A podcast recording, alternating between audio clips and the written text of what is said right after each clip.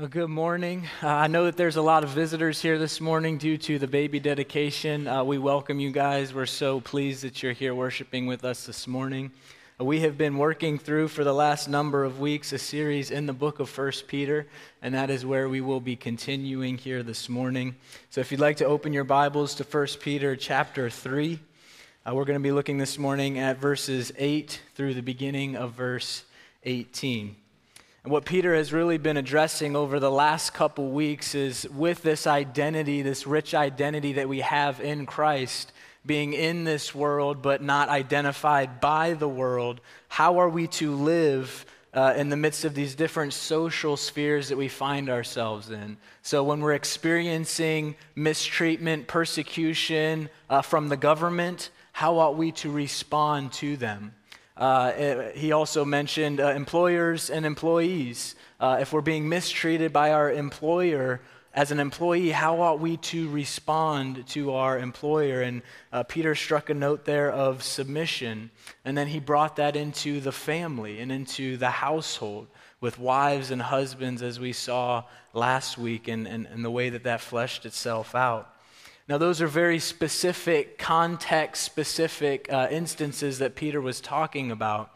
And now, as we turn to the second half of chapter 3, Peter really generalizes his teaching on Christian suffering and how we ought to respond to those who persecute us. So, he has in mind here everyone. Uh, this applies to every single one of you. You don't have to be married for this to apply to you, you don't have to have a job for this to apply to you. This is the way you should respond to those who persecute you, who mistreat you for your faith in and out of every single day throughout the course of everyday life. And so let me ask a couple questions just to frame uh, the message this morning and the way that we need to be um, directing our minds here as we begin. What is the calling of the Christian as it pertains to persecution? As it pertains to suffering for our faith. What is our calling? What ought we to do in those instances? When people mock us because of what we believe, how should we speak to them and about them? What should be on our lips? When people slander our reputation in the workplace because of our faith, how should we relate to them? When people mistreat us verbally, emotionally, physically, in our schools, or in our families because we follow Christ, how should we respond to those people? This is what Peter labors here to take up for us and give us an answer to. Uh, he seeks to encourage us in the midst of our suffering for the cause of Christ and to equip us to respond appropriately to that suffering. Uh, and you'll see if you have a bulletin insert, I have that outlined for you that that is Peter's aim to encourage us in the midst of our suffering and to equip us to respond to it appropriately. And we're going to see this in a couple different ways. Uh, first, in verses 8 and 9, we're going to see that we are actually called to bless those who curse us. Um, and then Peter elaborates on this life of blessing that we are called to, and also the blessing of the Lord that rests upon us as we're living this life.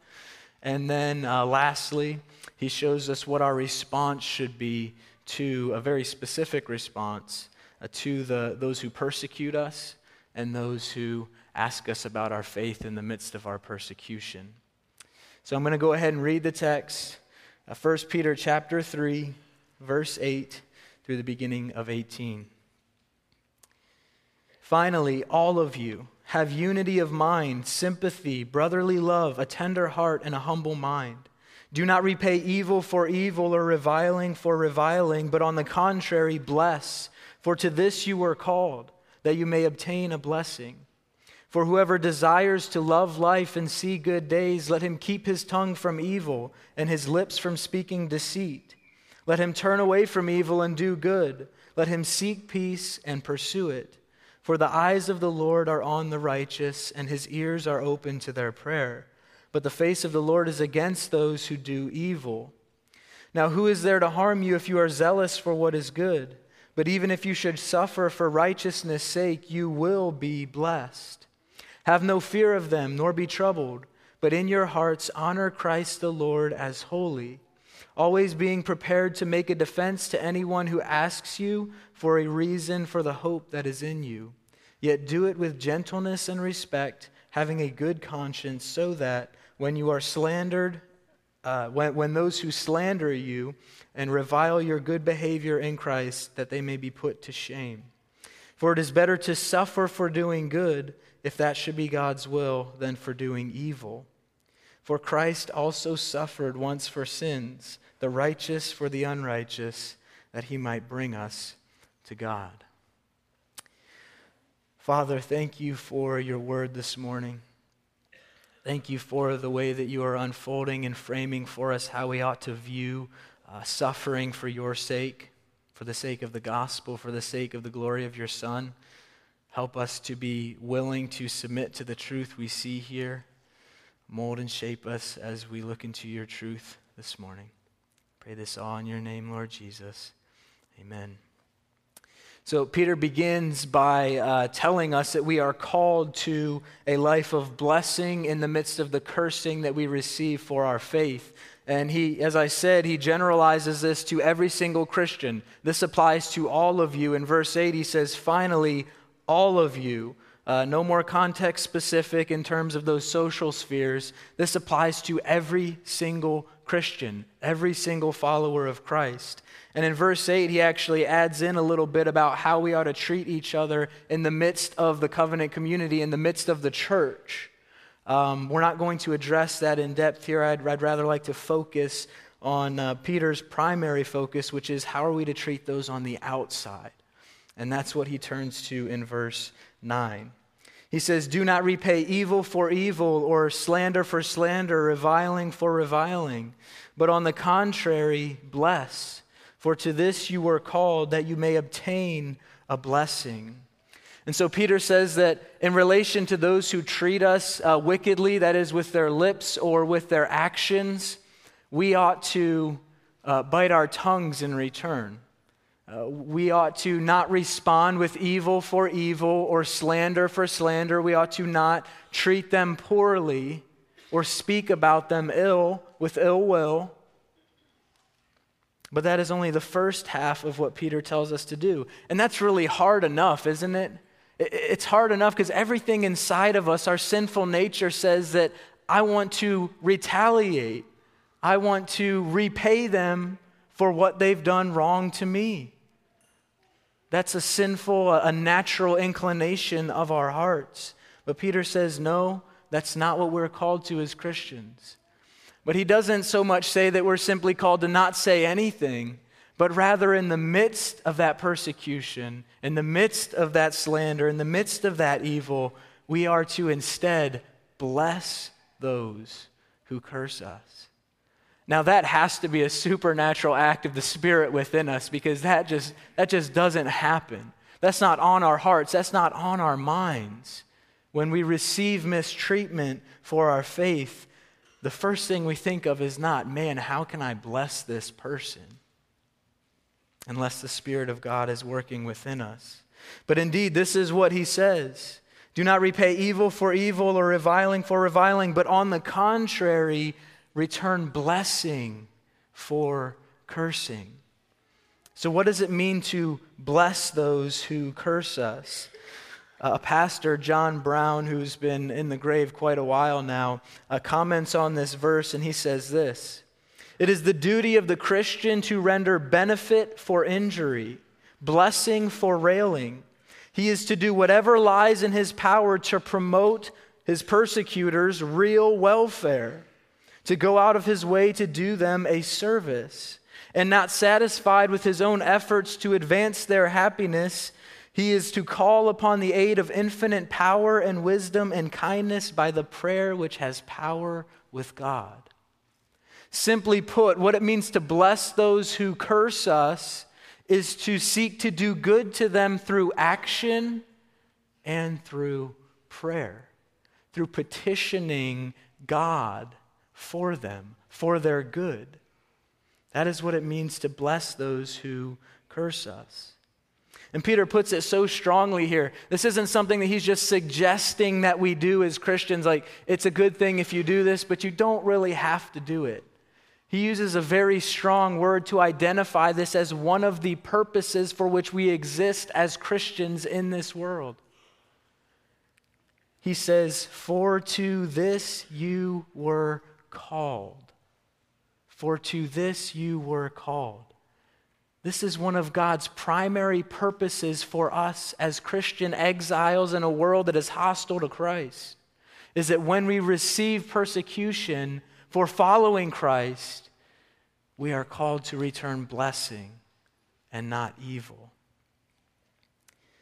Peter goes on to say uh, that uh, as we do this, that we will obtain a blessing, and rather, uh, rather than saying that this actually earns us a blessing, what Peter is saying is that um, by doing this, by returning blessing for evil, we show that we possess the blessing of God.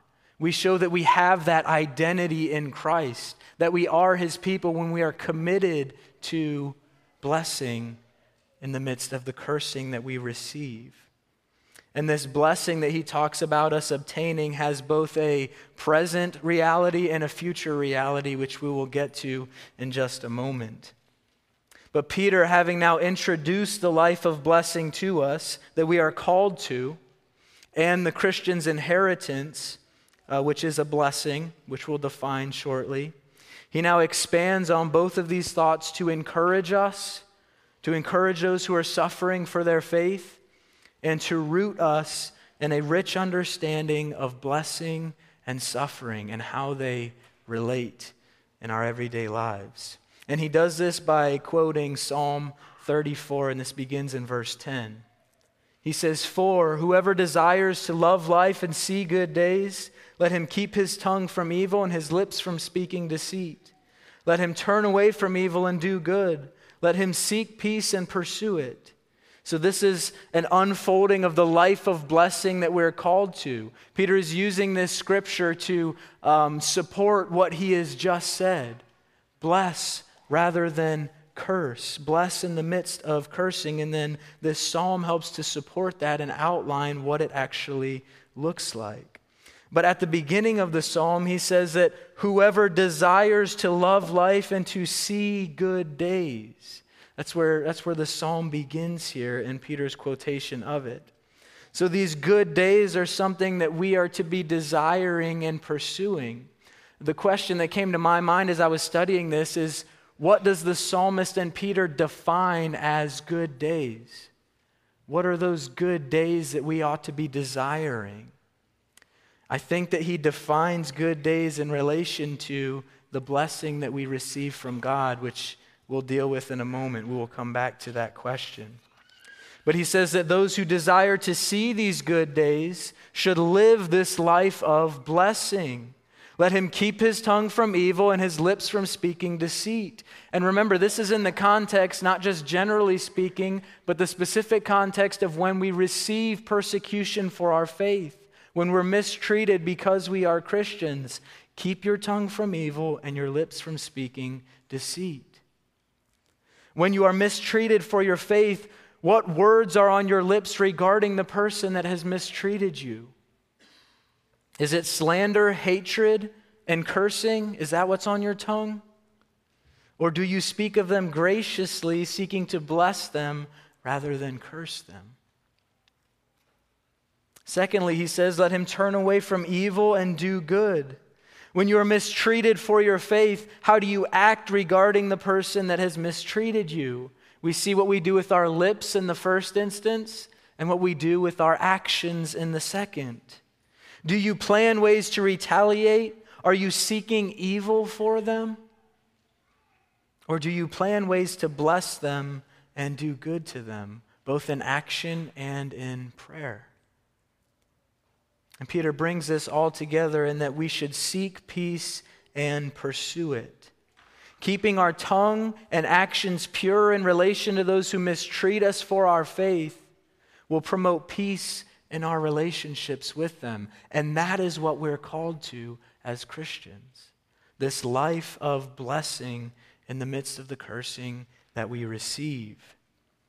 And now Peter turns to address the blessing of the Lord that is on those who practice this way of life and who are his people. He first starts with the present blessing of the Lord in verse 12, and then in 13 and 14, he talks about the future blessing that we will receive. So, first, the present blessing. He says, For the eyes of the Lord are on the righteous, and his ears are open to their prayer. The blessing of the Lord that is upon his people in the midst of their persecution is one of his care and concern and his protection over us. That's what it means for the eyes of the Lord to be on his people. He is concerned about them, he is watching them, he's caring for them, protecting them. And perhaps most importantly, we have his ear in prayer. God listens to the prayers of his people, most assuredly when we are suffering for his sake. Charles Spurgeon says this about this, uh, this psalm here. He says, He observes them, that is, God observes His people with approval and tender consideration. They are so dear to Him that He cannot take His eyes off of them. He watches them as carefully and intently as if they were the only creature in the universe. His eyes and ears are thus both turned by the Lord toward his saints. His whole mind is occupied about them. If slighted by all others, they are not neglected by him. Their cry may be broken, plaintive, unhappy, feeble, unbelieving, yet the Father's quick ear catches each note of lament and appeal, and he is not slow to answer his children's voice. I think that's a beautiful way to summarize that the Lord's eyes are on and his ears are open to those who have been made righteous by the blood of Jesus and who walk in that righteousness, who walk in that life of blessing that he has just said. This is the present blessing of the Lord, that in the midst of our persecution here and now in this life, he is protecting us and his ear is open to us and our cries to him. Peter now comes away from the psalm. The psalm's quote is now over, and he moves into an implication of that, which he points to the future blessing now that Christians can anticipate. He says, Now who is there to harm you, in verse 13, if you are zealous for what is good? But even if you should suffer for righteousness' sake, you will be blessed. So in verse 13, he asks here a rhetorical question. He says, Who is there to harm you? And he has in mind here, ultimately speaking. Of course, we can be harmed in this life, right? But who is there to harm you, ultimately speaking, if you are zealous for what is good, if you are God's child? If you are living this life of blessing, who is there to harm you? The answer is no one. No one can take away that inheritance. No one can take away that eternal blessing of eternal life with God from us. Nobody can take it away. There is no one to harm you, ultimately speaking, if you are God's child. He continues, But even if you should suffer for righteousness' sake, you will be blessed. And this is the focus on that eternal blessing, that eternal inheritance that we will receive as Christians.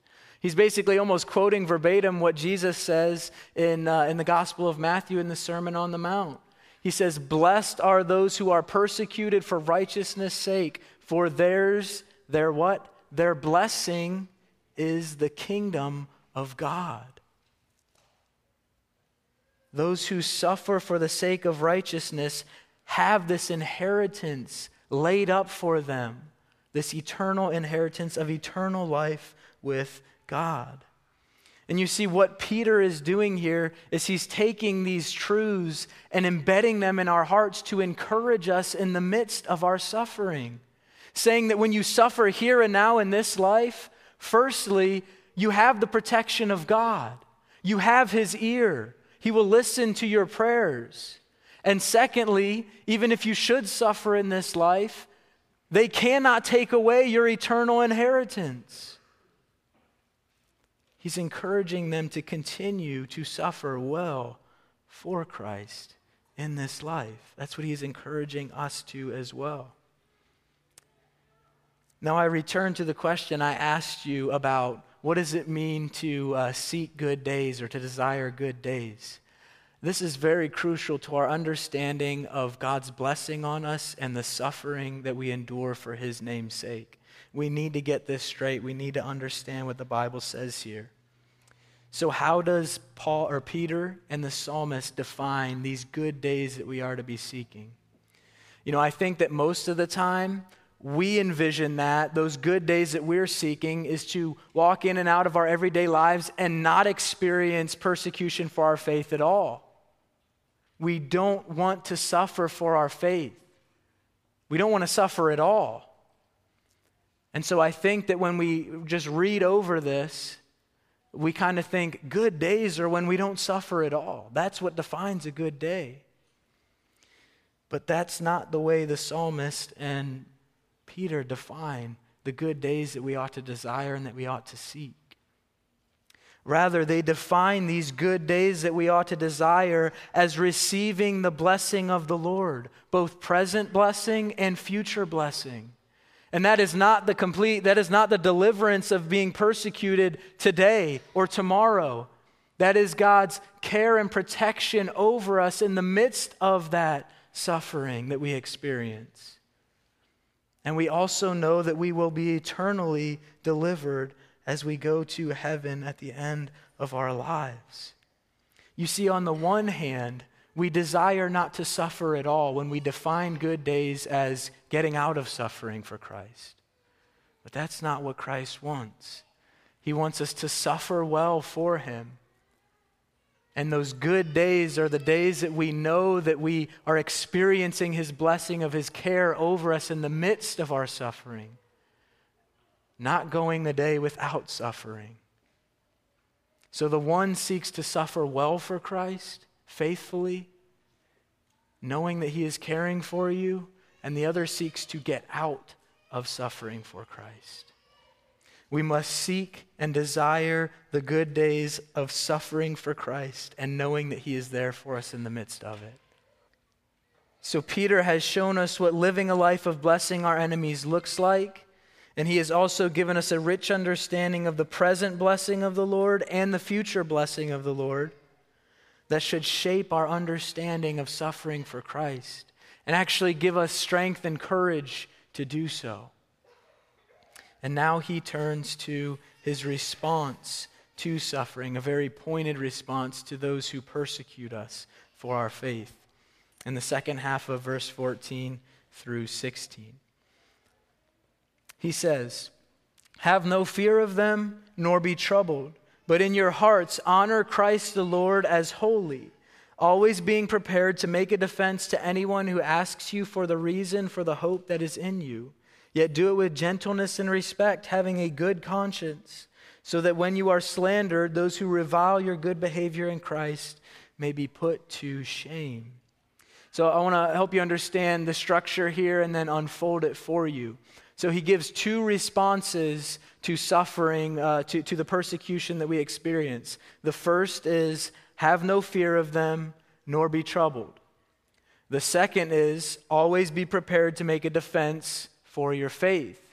But in between those two responses, he includes this clause In your hearts, honor Christ the Lord as holy. And we need to understand what that phrase means because it lays the foundation for both of our responses. The first response, which comes before it, and the second response, which comes after it.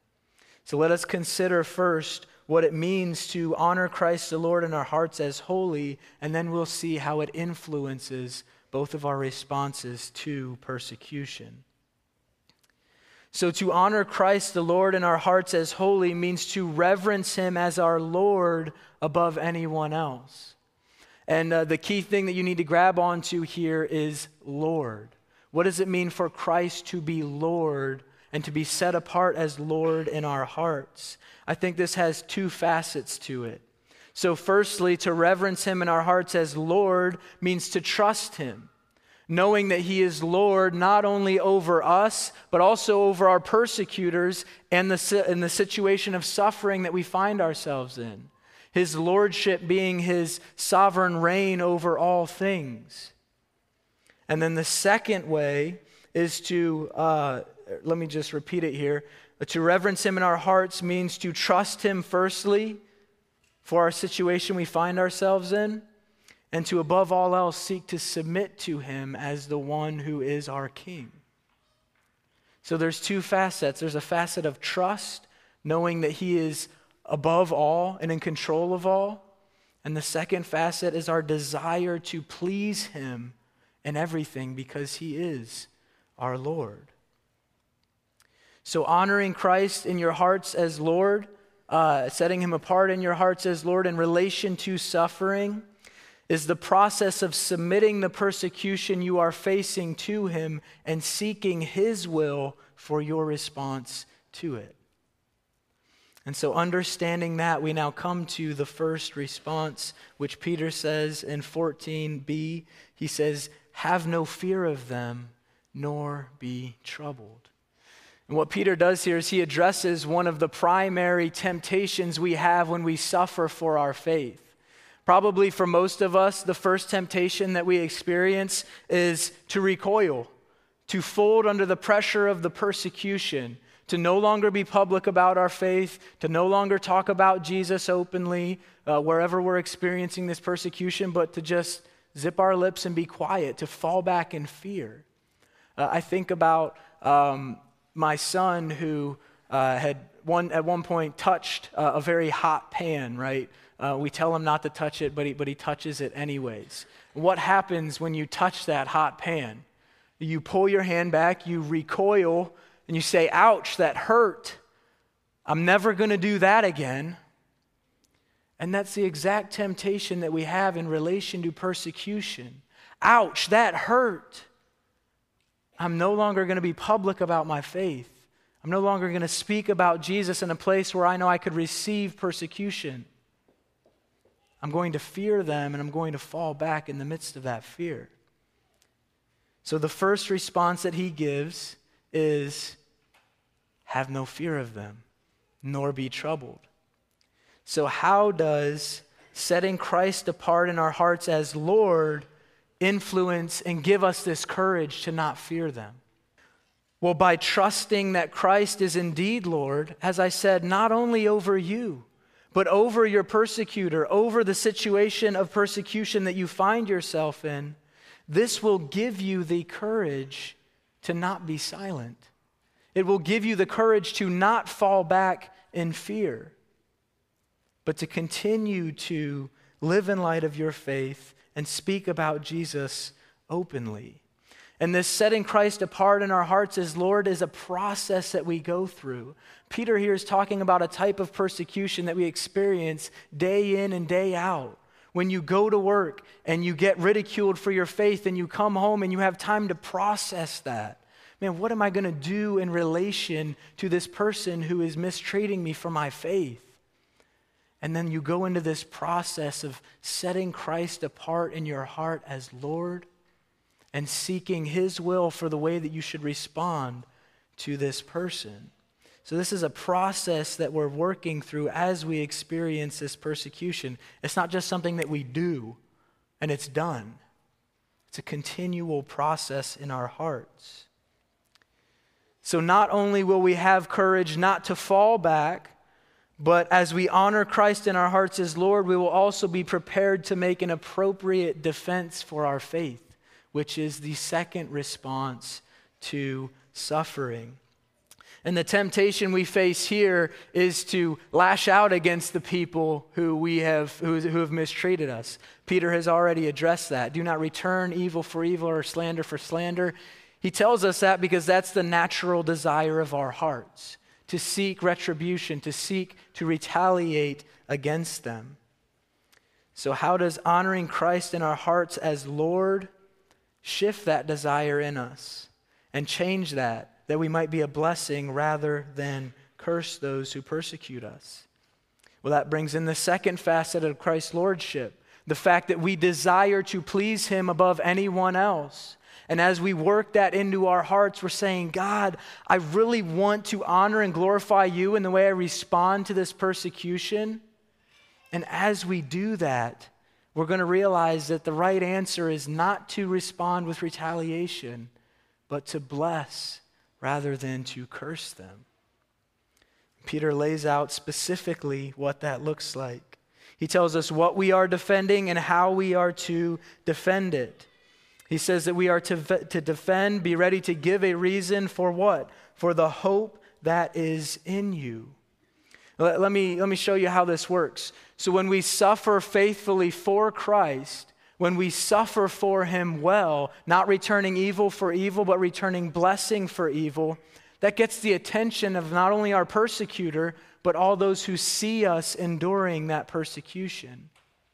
And they naturally will come to us and say, Why don't you respond like everybody else? Why don't you respond like Jerry did? You know, why, why didn't you hit this guy upside the head? Why didn't you retaliate? Why aren't you gossiping about this person? They're going to wonder why we aren't reacting like the world reacts. And then we will have the opportunity to supplement our actions with the words of the gospel. And we'll be able to give them a reason for the hope that is in us, for the hope of eternal life, for the hope of, of Christ and the gospel we will have that opportunity as we suffer well for Christ. And when we get that opportunity, we are to defend our faith with gentleness and respect and with a good or clear conscience. We ought to defend it with gentleness and respect, setting Christ apart in our hearts as Lord. We're, we're sincerely desiring these people's salvation and so we don't fly off, fly off the handle and say, oh, well, Jesus is just better or whatever. We, we approach it with gentleness and respect, earnestly seeking these people's salvation, that they may be won to Christ. And what Peter means by doing this with a clear conscience or a good conscience is that our works, uh, the good deeds that we do to them, the way that we live and our actions in light of them, of the persecution and the words that we say to them should match up. Should match up. We can't be mistreating them and then go and tell them the gospel. We can't do that with a clear conscience. But when they match up, we do this with a clear conscience, and we do it with pure motivations. And when we do that, they have no charge to bring against us. But they are left speechless in the sight of somebody who suffers faithfully for Christ and who supplements that with the truth of the gospel as they give it to them. This is not easy to do. Uh, and I'm sure that you probably feel the weight of this, and I'm sure that you probably feel uh, your failure in this, because we all fail at this. What Peter is talking about here is extremely difficult. And without the power of the Spirit, I say it's impossible. But I think that what we need to understand more than anything is the purpose for it, is the reason that God wants us to suffer for His name's sake. Because I think that without a purpose, without knowing what this ultimately benefits, we're just not going to do it. We just won't go there. But I think that if we can work into our hearts the true purpose for why God allows us to suffer for our faith, for His name's sake, we can begin to cultivate a desire and passion to suffer for him. Peter turns to this in verse 17 and 18. He says, For it is better to suffer for doing good, if that should be God's will, than for doing evil. Why is it better? Why is it better to suffer for doing good?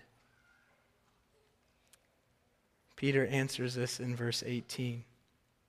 It is better for because Christ also suffered once for sins, the righteous for the unrighteous, that he might bring us to God. You see, what, what Peter is saying here is that the reason we endure suffering for the sake of Christ is because when we do, we proclaim the message of the gospel to those who are persecuting us in action. It is better to suffer for doing good because that was Christ's model. He suffered for us.